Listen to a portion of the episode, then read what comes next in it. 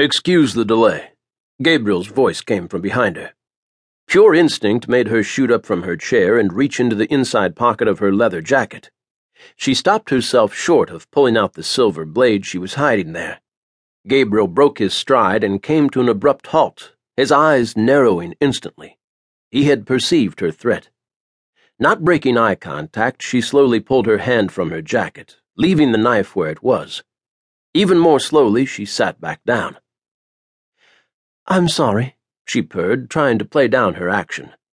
I get startled easily. He nodded before moving back to his own chair and sitting down behind the desk once more. Quinn will be here in a few minutes. At the sound of his name, a tingling danced down her spine. Only a few more minutes and she would see him again.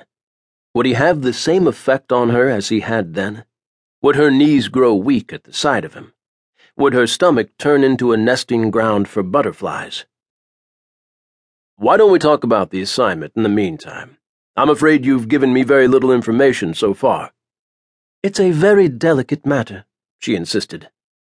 You said that earlier, but we need a little more than that.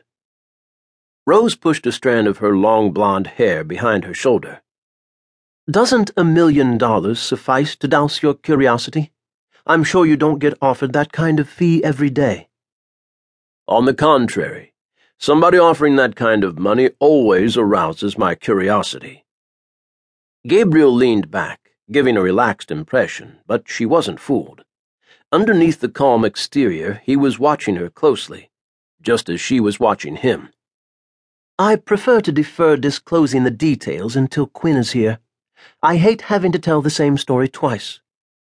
Besides, the more often she had to tell it, the more likely she would trip up and get caught in her own web of lies. As you wish. Gabriel straightened in his chair, a sign she interpreted as displeasure. So, how long have you known Quinn? That's irrelevant. Her relationship to Quinn wasn't up for discussion. If you do truly know him, he insinuated. Gabriel leaned forward. She wouldn't take the bait. If he wanted to know anything about her and Quinn, he could try his luck with Quinn. Maybe he would be more forthcoming. But she would remain tight lipped. Some things didn't need to be dredged up again. Her ill fated relationship with the father of her daughter was one of those things. It would be hard enough having to see him again. A sound at the door made her whip her head around. Oh, God. It would be harder than she thought. Quinn was as handsome as he'd ever been. His blond hair seemed a shade darker, but maybe it was simply the way the light reflected on it. His hazel eyes appeared more alert and drained of the innocence that had inhabited them so many decades ago. While his body hadn't aged, she realized that his mind had. There was a hardness in him now. The carefree young man she'd known, the one who'd gone off to war to make a name for himself, was gone. Yet, at the same time, he was still the same still the man she'd loved so fiercely with all her heart and soul. The man she'd given her body to more freely than she'd done ever since. The man she'd called husband for one night. Rose only noticed that she'd risen when she felt her knees wobble and had to reach for the backrest of her chair to steady herself. Had Quinn noticed? Had he seen her weakness? She searched his eyes, looking for a sign of what was going on inside him did he feel what she felt? She wanted to turn away, wanted to hide from him, from the feelings that welled up in his presence. But turning away would expose her even more. She couldn't allow him to detect her vulnerability.